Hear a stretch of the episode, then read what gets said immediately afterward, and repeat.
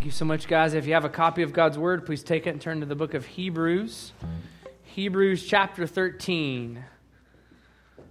I'm excited to be with you today because we're finishing up a quick little series of messages that we've engaged in the beginning this year on biblical leadership. We've been talking about the fact that biblical leaders, the pastors call, or the, the scriptures call these people pastors or elders, they are a gift to the church.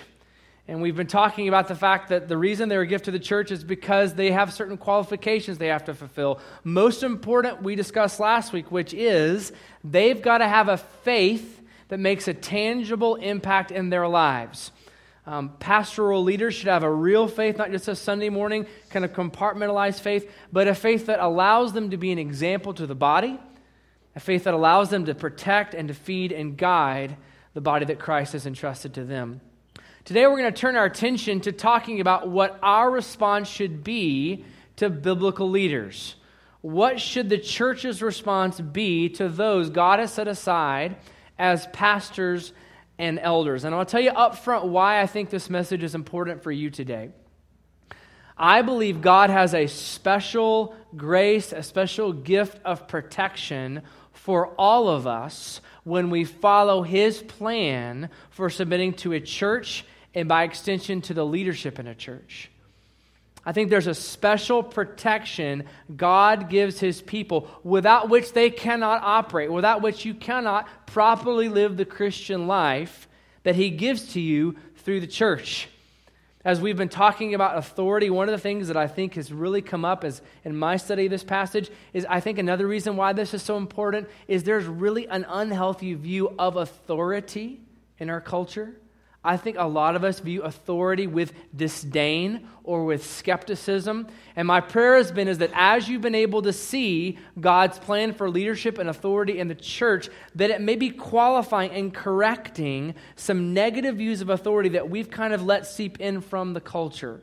So, my prayer is that this will be a blessing to you as we look at what is our response supposed to be to biblical leaders and the, the grace that we receive through that in Jesus Christ. Look at your Bibles, Hebrews 13. Would you please stand with me as we honor the reading of God's Word? Hebrews 13, starting in verse 17. Actually, we're going to only be in verse 17 this morning. Hebrews 13, 17. The writer of Hebrews says this. Obey your leaders and submit to them, for they are keeping watch over your souls as those who will have to give an account. Let them do this with joy and not with groaning, for that would be of no advantage to you. This is the word of the Lord. This is God's holy, infallible, and inerrant word to us. Would you please pray with me, church? God, as we jump into your word this morning, we pray that you would open our eyes and you would help us see and hear from you. Lord, I pray that you would remove distraction and that what we would be about this morning is receiving something that's actually supernatural. God, we are not gathered just to hear from me, a nice little talk or devotional, Lord. We're here to hear from you this morning, and we pray that you would break through and speak to our hearts. Lord, as you speak to our hearts and our minds, we pray that we would not just be hearers of your word, but would you help us be doers of your word as well? In Jesus' name we pray. Amen. You can be seated.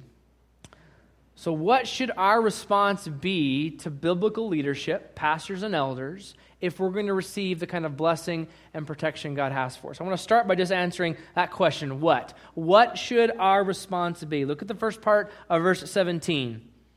The writer of Hebrews says, Obey your leaders and submit to them. The words obey and submit are kind of synonymous, they, they carry the idea of a person placing themselves under the authority of another. It's important to remember that when we read these words in the Bible, obedience and submission is not something done to you, like you're put in a submission hold. Submission is actually something you willingly take on yourself. And what the Bible's saying here is the way that you can experience the special blessing and gift of God in a unique way in your life is by submitting, willingly placing yourself under the protection and care and guidance of pastoral leadership. Now, when we first hear that, there's a, there's a resistance we have to that, right? We don't like the words submit and obey. And I think the reasons we don't like that is part of it as Americans, we're rugged individualists, right? We don't like anybody telling us what to do. But I think it's more than that. I think culturally, there's just this overall rejection of authority that we have in our minds. We just, we're resistant to it. And what we need to recognize is that God's teaching here in the Word about the church and authority is not some kind of unique strand of teaching in the Bible. There's a lot of instruction, especially in the New Testament, about authority. Because here's what the Bible tells us the Bible tells us that God is the sovereign creator, ruler of the universe, He's the ultimate authority. But what the Bible also tells us is that God has vested some other authorities in this world for our good and for His glory. He's vested authority and structures in this world that are meant to be a blessing and benefit to us. So, if some of you were here for our First Peter series this past fall, we talked about some of those structures. We talked about the government, we talked about employers, we talked about the home. And even now, the writer of Hebrews is saying there's also an authority structure in the church. And in all of those cases, what we're saying consistently is this when we submit to God given authorities, organizations and structures that have vested power from God, we place ourselves under God's protection. So, kids, parent, children who are living in your parents' homes, when you place yourself under your parents' authority, you're placing yourself under God's protection for you even if your parents aren't the smartest people in the world. And I always wait there for a kid someplace to go, Amen. Nobody ever does. We got some smart kids in here. But there's protection that comes with that. Employers, uh, uh, putting yourself and submitting to employers, submitting even to governing authorities you didn't vote for. When we do that, we place ourselves under God's protection with one small condition that is, because they're vested authorities from God, we would never obey our human authorities and disobey God. In other words, if a human authority ever asks me to sin, I say no. Because what I'm actually doing is not just submitting to these human authorities, I'm actually submitting to God first. Because I'm submitting to Him, I'm also submitting to these authorities in my life. God's plan is for you and I to receive a blessing through submission to authority. Now, one of the expressions of that authority is what we're seeing here in this passage. And I kind of sum this idea up this way God's plan for you, if you're a follower of Jesus, is to submit to godly pastors and elders. His plan for every follower of Jesus is for them to place themselves willingly under the protection and care and guidance of these kind of leaders. Now, if if you're like me, one of the tensions that emerges in your thinking when you read this is, is the tension that comes from the fact that we are a congregational church. Everybody thought about that? We, as a body here, this church called Riverview Baptist Church, we believe that the ultimate authority God has invested in the church rests with the congregation. Uh, in other words, the congregation is ultimately the one who should install, and if necessary, sadly at times, to remove leadership. The congregation is actually the one the Bible is clear is the final mechanism in the area of church discipline. There are numerous examples where the congregation is clearly taught in the New Testament to be the final authority that Christ has given in the church. So, where do we get off? Where does the writer of Hebrews get off saying that we're to submit to leaders? Here's how this works Congregations take the authority Christ has given them and they vest that, they steward that to pastoral leadership. It's very similar to dating, okay? It's like dating. In fact, when, when I came here in view of a call four years ago, it felt like a speed dating weekend, right? We were meeting and getting to know each other real quick, and then we decided if we're going to get married, right? Uh, it's, it's similar to that because what's happening in dating is you're deciding whether you're going to give up some of your independence and your autonomy to marry somebody, right? So when you're moving from being from dating and just seeing each other to being married, you're saying in marriage, I'm only going to have eyes for you. I'm laying my opportunity to go see other people down just for you. I remember the moment in 2007 in November when Shelly and I were dating, and uh, I had set up this big moment, right? In the Botanic Gardens in Fort Worth. I can show you exactly where we were. I scouted it out ahead of time, and we had this little picnic lunch, and then we went to this little spot, and I told her that I loved her and that I wanted to spend my life with her. And as these words are coming out of my mouth, my wife to be, she gets this real serious look on her face. And the panic begins to grow. And so I'm talking and I'm telling and I'm pouring my soul out to her. And I say, So I just kind of come to this awkward pause. So, what do you think? and then she pauses for about two seconds. And I assure you, those two seconds felt like an eternity. Because between me pouring my heart out to her and telling her I loved her and that I wanted to be with her for the rest of my life, and her telling me how she felt, there was this gap of her having all of this power, right? She had all the power, all the authority in the world to say, Get lost, you loser. What are you talking about? Which she didn't do, obviously. Or, I feel the same way. But when she and I came together, we were both laying down, laying aside certain privileges to operate under the structure called the family that God has given us. Well, this is actually very similar to what happens in church life. Churches pray about, discern who they want to have in positions of pastoral leadership. When they come to a place where they say, Yes, this is the guy, or these are the guys that we want to lead this congregation, they are vesting, they are giving a set of authority to them that they are then expecting of themselves to follow. This is what, what the writer of Hebrews is saying. One of the ways you can experience the way leadership's meant to be lived out in the church is by placing yourself under this authority, fully recognizing that you're the one giving them that authority. And if they were ever to do anything in a disqualifying way, you could remove that authority from them. Here's the point God's plan for every single Christian is to willingly place themselves under the authority, and I would add this word of godly, qualified pastoral leadership. So let me ask you this question as a follow up Have you in your life today done that?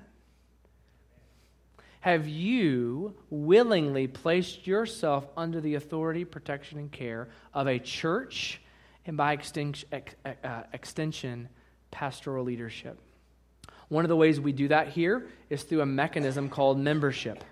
And membership gets kind of a bad rap because it sounds really old and stodgy and, and kind of like membership in a club and you're not going to do anything. But what we mean by membership, when you hear me talk about that, is it's merely an expression on a person's part to say, I want to willingly place myself under the care and protection and guidance of this church and by ex- extension, these leaders. The reason we think membership is so important is because, similar to the word Trinity, which is not in the Bible, but yet is a reflection of what we think is taught in the Bible, you won't find the words membership in the Bible, joining a church, but what you will find is the idea of covenanting together with other brothers and sisters in Christ for, the, for the, the responsibility, for the obligation, for the opportunity of protecting and caring for one another. A church, please remember, sweet people, is not a worship service. A church is not something you come watch. A church is not just a loosely affiliated group of Bible studies. A church is actually a family. It's a body that comes together. So, when I talk about that class on February 19th, the reason we believe that membership class is so important is because we get to talk about this and explain that we think becoming covenanted, partnered with, if that word helps you better, partnering with another group of people around Jesus Christ is what God has for you. God's best for you is the protection and care a church offers, and by extension, pastors and elders. Now, here's the danger the danger is that we just check off a box. Okay, yeah, I know I need to be a part of a church. Yeah, let me go to the class, fill out the paperwork, talk to the pastor, check the box. Because what this passage does is it not only tells us what we're to do, the passage also gives clarity about how we're to do it. Look at the last part of verse 17 and notice how the writer of Hebrews, under the inspiration of the Spirit, tells us we're to do this. He says, Let them, that's pastors, Do this, that's oversee, lead you, with joy and not with groaning, for that would be of no advantage to you. You see, God is not just concerned with what you do, He's concerned with how you do it. He's concerned with the motive behind what you do. And what we can infer rightly from this passage of Scripture is that there is a way for you to relate to pastoral leadership that brings groaning. It feels like a burden, feels like it's something that they complain about. And there's a way for congregations and pastors to relate that brings joy, that's mutually beneficial for you and for me. And I think the heart of this is that God is not just concerned with my outward actions, He's also concerned with my heart. This is true in every facet of our lives. God's not just interested in me going through the motions and appearing to do the right things, God's also concerned with why I'm doing them.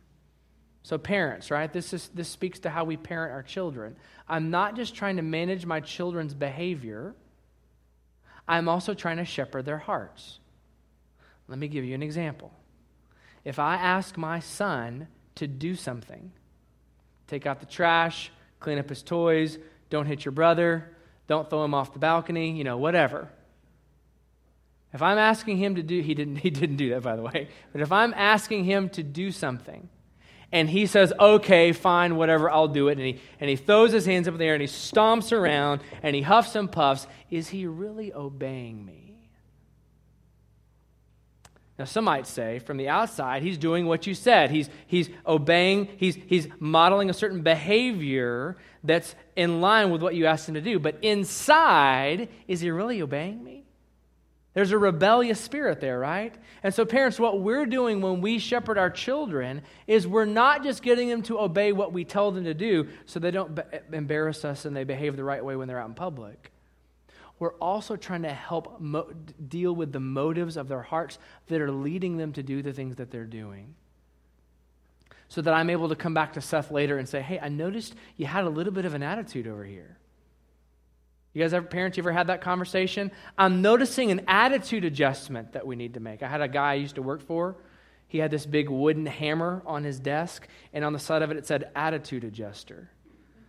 Uh, We, ha- we have to have those conversations, right? Where we're saying to people, especially our children, it's not just what you do, it's why you do it that God cares. He cares about that. In the same way, I think the, the core of what the writer of Hebrews is telling us about a way that we can be mutually beneficial to one another is not just to do the right things outwardly, but that there can be a joyful, mutually beneficial relationship when we're concerned about why we're doing things in the first place. So that obedience and submission is not merely a box that we check, but it's something that we actually see is for our good. And this is, if I can just speak candidly, this is the turn we've got to make on authority in our culture. We have to help people see that authority is not just what they have to do. Okay, I've got to do this because you're, you're the boss and you've got my paycheck and you're, you tell me what to do. But that I begin to see authority as something that's good for me. Why is it good for me? Because God uses it for my good to protect me, to shield me from harm, and He uses it to teach me how to relate to Him. Now, here's the point that I would make about this the way that you and I can submit to one another, can follow leadership in a church that's mutually beneficial, happens best, I believe, when we keep God the main character and we continue to embrace the role of supporting character that you and I have. We talk about main character, supporting character a lot, right? Main character, who's the main character? God's the main character. All this is about Him. From Genesis to Revelation, it's about Him. You and I have a supporting character role. We're designed to live for His glory and praise. That's why we were made. Churches function best. We can have this mutually beneficial, joyous relationship with one another when we embrace the fact that God's the main character of this church and we are all supporting characters. Let me give you a few suggestions about how that can practically make its way out into our lives. One of the ways I think this makes out into our lives is through this thing called conflict resolution. Conflict resolution. I want everybody to look up here at me real quick, if you're not already doing that. Hopefully you are. The question is not whether we're going to have conflict in this church. We've had it, we will have it, we will disagree about things. The question is not whether we will, we will disagree. The question is when we disagree, how do we deal with it? Do we deal with conflict in a self absorbed, self focused way that just wants to have my way, doesn't matter what anybody else thinks? Or do we have a redemptive focus that puts God and his agenda as the main character? The way that you and I solve conflict best is when we're putting the needs of others and thus the kingdom of God ahead of our own. Philippians chapter 2 tells us, if you're taking notes, you can write that in the side. Philippians 2, 3 through 4 Paul is clear. We are called not to put our own interests first, but we're called to put the interests of others first. Where we get into trouble in churches is when conflict becomes about us. Red flags in conflict resolution, when I hear the per- people use the first person pronoun I over and over and over and over again, I know we're in trouble. When I hear that first person pronoun I too much, I know we've gone off the tracks. Let me give you another example gossip. Let's talk about gossip for a second. What is gossip? I, I would define gossip this way gossip is sharing information of which you are not part of the solution or the problem. Gossip is when I pass something on to someone else of which I have no part to play in the solution of that particular problem, and I'm not even a part of the problem either. I'm just passing it on to be a conduit of something I think is juicy and something other people might want to know. Can I tell you why I think gossip is so pervasive? I think gossip is pervasive because people are bored. I say that kind of half heartedly, but I, but I mean it. I really think the reason gossip spreads is because people don't have enough to do. One of the things that we should be about as a church is when somebody begins to give me something that they're not part of the solution or the problem, I say, Whoa, whoa, whoa. Are you part of the solution? No. Are you part of the problem? No. You know what? Let's talk about something else. How about them Cowboys, right? Uh, how about the Chiefs? Let, us let, pick something else to talk about. Let's not talk about juicy pieces of information that we just happen to find interesting that we'd like to pass on to others. One of the ways we have a mutually beneficial relationship is the scriptures are clear. We've got to put a stop to that kind of communication among one another. Let me give you one more suggestion, another practical suggestion.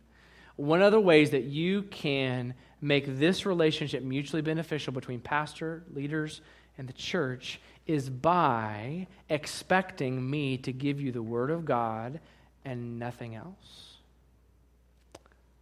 Let me tell you the danger for me as your pastor and pastoral leadership and churches in general everywhere. The danger is that we adopt a consumeristic mindset about church that makes church more about entertainment than it does about Christ.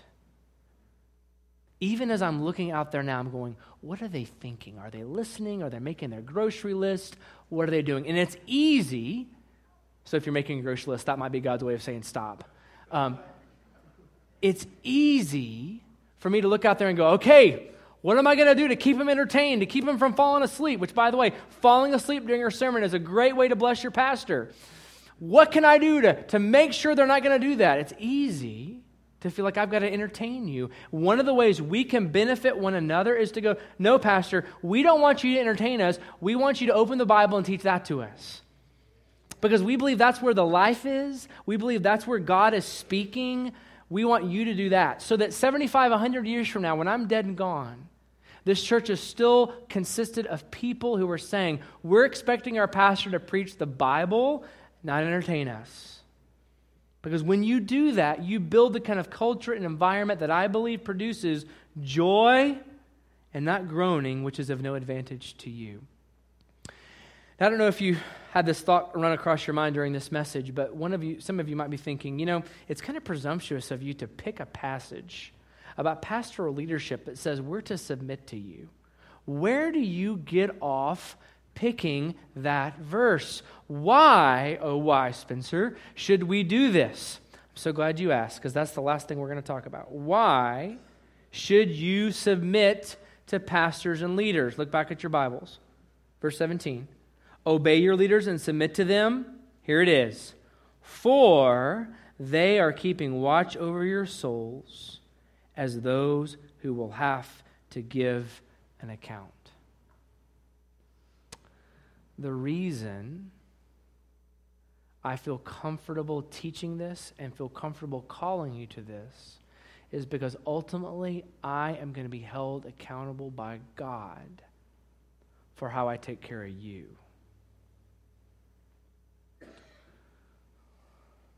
when it says oversight of your souls. Notice it doesn't say watch over your material possessions, not your house, not your physical well being. Those things are important. But my primary function, pastors and elders, what they're supposed to do is to take care of your spiritual condition. In other words, one day God will look at me and he will say, Explain yourself, account, give uh, an explanation of what you did as the pastor of Riverview Baptist Church. It's a serious thing. It's the same principle, ladies, with male headship in the home. One of the things that we kind of bristle at in the home is the idea that husbands are the head and wives are to submit to their husbands. And I have ladies all the time ask me, why is that the case? It's not because your husbands are smarter than you, ladies. I didn't hear any amen, okay? It's not that. It's because one day God's going to hold your husband accountable for your home. You would never want to do anything that would inhibit his ability to take responsibility for something God's holding him accountable for. The church is very similar. One day, I and our other pastors and elders will have to give an account for your spiritual condition. Did I pull any punches with you in teaching the Bible? Did I hold back from calling out sin when we see it? Did I try to protect you from false teaching like the prosperity gospel? Did I, did I try to keep you from those things? What did I do with my time with you? Accountability is a big deal, but part of the reason we know accountability is so important is because it intensifies when we consider the authority that the one who's holding us accountable has. So, this past winter, this past early January, I went on a trip to Europe to meet with about 1,300 of the missionaries we support. I'm on the board of the organization that sends our missionaries out. I went on that trip. I came back. A couple days after coming back, I got an email from the leadership on our board saying, Hey, we want you to give us a, uh, just a summary of your time in Prague while you were there and it had some questions about number of the number, number of conversations I had, concerns missionaries had that I heard, my, the best kind of highlight of the trip, what, what I observed as I was watching things. It had all these things that they wanted me to fill out. Well, what were they doing? They were trying to hold me accountable for the fact that the board had paid for me to go. This wasn't just a pleasure trip. They wanted me to say, here's an explanation of how I try to spend my time. Now, I'll be honest, I got that email. I kind of let a week go by before I responded to it. I had a lot going on. If, on the other hand, however, I got an email from the IRS and they said, Mr. Plumley, we're auditing your taxes for the last 10 years. You need to hire a lawyer and begin to put your affairs in order because we're coming for you. Which is roughly what they'd be saying in the email. I guarantee you I'd be responding very differently to that email than the email from this board. Why? Because there's a different level of authority that's associated with the one who's calling me to give an account. Now, think about this. Just let this simmer, kind of sift in your minds. God has sent us a letter, and He is saying that pastors and elders will have to give an account of what they've done in churches. There's no one that has more authority than the creator of the universe. I don't think that my salvation is in peril. I don't think that somehow God's going to say, well, you're out because you didn't preach this series instead of that. I, I, don't think that's it. I think that grace still covers me, but in a unique and a special way, spiritual shepherds will have to respond and explain what they did with their time. So here's the point of this entire message, just in a statement. The reason I'm, in, I'm calling you to submit to pastors and elders is because they will give an account for you. Why should you covenant with a church and join and become a member of a local body? Because there are people out there God has designed to care for your soul. and you need that. If you're a follower of Jesus, you are not meant to be this lone ranger out here by yourself trying to figure it out. God designed you for community and for you to fall under the care and protection of a church. And one of the clearest ways a church does that is through its leadership. So here's the question Do you see pastors and elders as God's protection for your soul?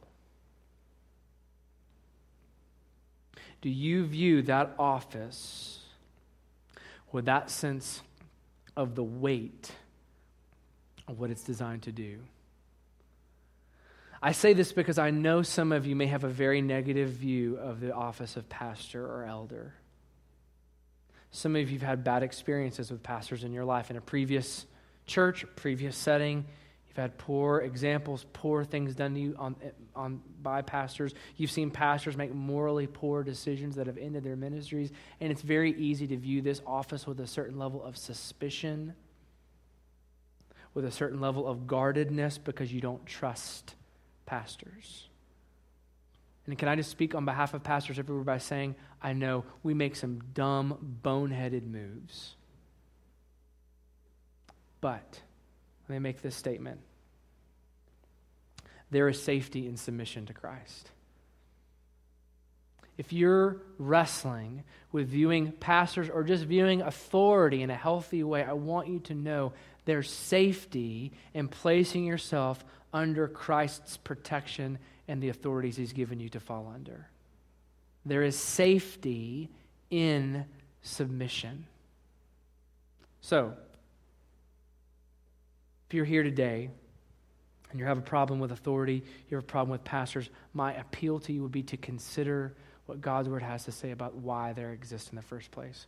But I also want to talk to some of you here today who may not be Christians. I understand some of you may have been brought by a friend or you kind of wandered in here and you don't know anything about the gospel. You're listening to this and you found maybe this talk instructive or informative about how a church is supposed to run. But I want you to know something.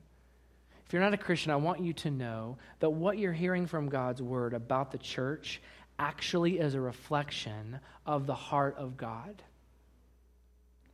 Because here's what this passage tells us God not only is ready to save you from something, but God also saves you for something and then gives you the protection you need to live that.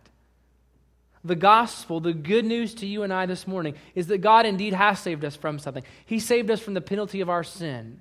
We've lied, we've stolen, we've disobeyed our parents, we've worshiped false gods. We've made ourselves the main character of our own little lives. And because we've done that, what the Bible is clear about is that we deserve a sentence of death, a sentence that Jesus Christ took for you.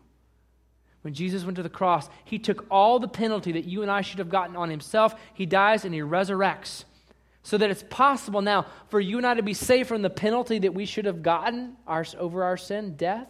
But then Jesus also saves us for a new life. He gives us now a life that he calls to live by faith in service of his kingdom, more exciting than any kind of life you could ever live is the one living in service of the kingdom of God because you get to see God change people from the inside out. You get to see the kingdom of God break into this world all over. You and I get to participate in that. And here's what I want you to know. When you hear us talking about the church, what you hear is God saying, I've saved you from your sin, but I've saved you for a new life, and I've even given you protection and care within that new life. When the children of Israel were coming out of Egypt, God performed incredible plagues, incredible signs to shake the nation of Egypt to its core. But when God saved the children of Israel from Egypt, He not only delivered them from slavery, He then began to guide them in the desert pillar of cloud by day, a pillar of fire by night. And that pattern of deliverance and protection is what we see in our lives. God delivers us from the bondage of sin. But then he gives us a new life in which he guides us with his spirit and his word in the context of a healthy, vibrant local church. The church tells us that God has saved us from something, but he saved us for more than just to be saved from our sin. He saved us for a new life. My prayer for you is that if you do not know Jesus Christ as your Savior, is that you would open your eyes to see how much God loves you God, in one of the ways He's loved you, is giving you the church and leaders, and it's our privilege and opportunity to find safety in submitting to the authorities Christ has placed in our lives. Would you please pray with me, church?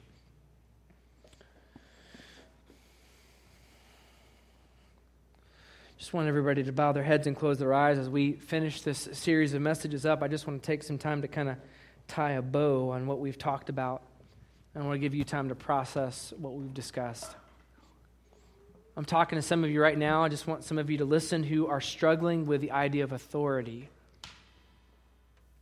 You've been under some unhealthy authorities in your lives. Maybe even you've had some pastors and elders you were very close to who've made poor decisions and fallen morally. I want you to know that there is safety in submission. There is a safety God provides for you for without which you really can't thrive. And my prayer for you is that as you process what we've talked about these last three weeks, is that you be open to God repairing your view of authority. That you be open to God giving you a sense of trust that replaces suspicion for pastors and leaders in a church. But I still, I, I still believe that there may be some of you here who don't know Christ. And if you're wondering how this message applies to you, I want you to know this points you to how much God loves you. God has saved you from your sin. He's made it possible for you to be redeemed from the penalty that you should get, but He's also made it possible for you to experience His kindness and grace and guidance and protection through the church. If you're here today and you don't know Christ, the way that you receive His grace and mercy in your life is by repenting of your sin and trusting Jesus. There's not a magical phrase you have to pray, there's not a series of incantations you have to recite. It's just a transaction that happens between you and God in which you say, I'm turning from being the main character. I understand that my sin puts me in opposition with God, and I'm turning instead to trust that He died for me and that He rose again on the third day to give me new life. That can happen here as we sing in a few moments. That can happen as you're driving in your car or as you're laying in your bed. But all of us, if we're going to experience God's grace and mercy in our lives, have to cross the line of faith to come to know Him. Father, right now, I pray for these groups of people that I've just addressed in this room. For those that are here that are not Christians, that are wrestling with your goodness and grace, I pray that you'd open their eyes and help them see what you've done for them, how much you love them. They would respond in repentance and faith for believers who are here this morning who may be skeptical of authority or membership or the idea of pastors and elders being people they can trust, I pray that your grace through your word and your spirit would repair our hearts, that we'd be open to remembering that there is safety in submission to you and to your plan. God, I pray that this church we continue to be a beacon of hope and of the gospel, not only to this community, but to the world. We pray these things in the strong name of Jesus. Amen. Would you stand?